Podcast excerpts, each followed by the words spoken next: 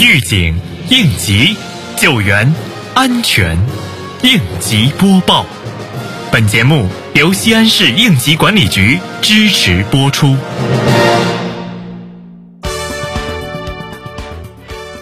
为贯彻落实市区安全会议精神和文件要求，近日，大兴新区组织辖区所有建筑工地进行新安全生产法解读培训。通过学习，各项目对安全生产法有了新的认识，对各责任主体单位责任更加明确，要求更细更高。只有通过建设单位负责人、监理单位总监、施工单位项目经理、专职安全管理人员等主要岗位人员履职尽责，全员参与安全管理，才能守住安全底线，才能确保辖区建筑施工安全形势持续稳定。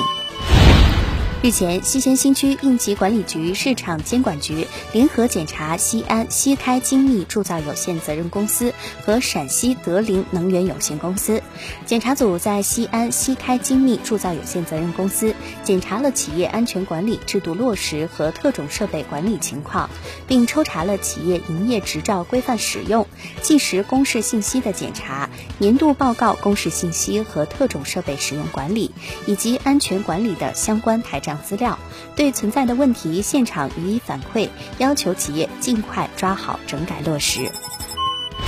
近日，未央区安委办组织区交通运输局、区应急管理局、交警未央大队、未央消防救援大队以及辖区十三家危化品运输仓储企业视频观摩了二零二一年榆林市危化品道路运输事故全省示范性应急演练。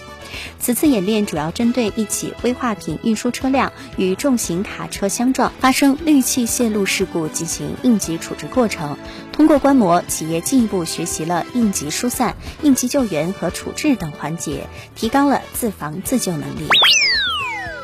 沿街商铺普遍存在用电用火随意、有人员住宿、依附居民楼等特点，一旦发生火灾，极易造成人员伤亡和财产损失。如何预防沿街商铺火灾发生？西安市应急管理局提示，不要储藏易燃物质、汽油、油漆、电动车电池等易燃物，燃烧速度快、蔓延迅速，燃烧时易产生有毒烟气，影响人员逃生。日常检查安全出口、疏散通道、楼梯有无堵塞，时刻保持生命通道畅通。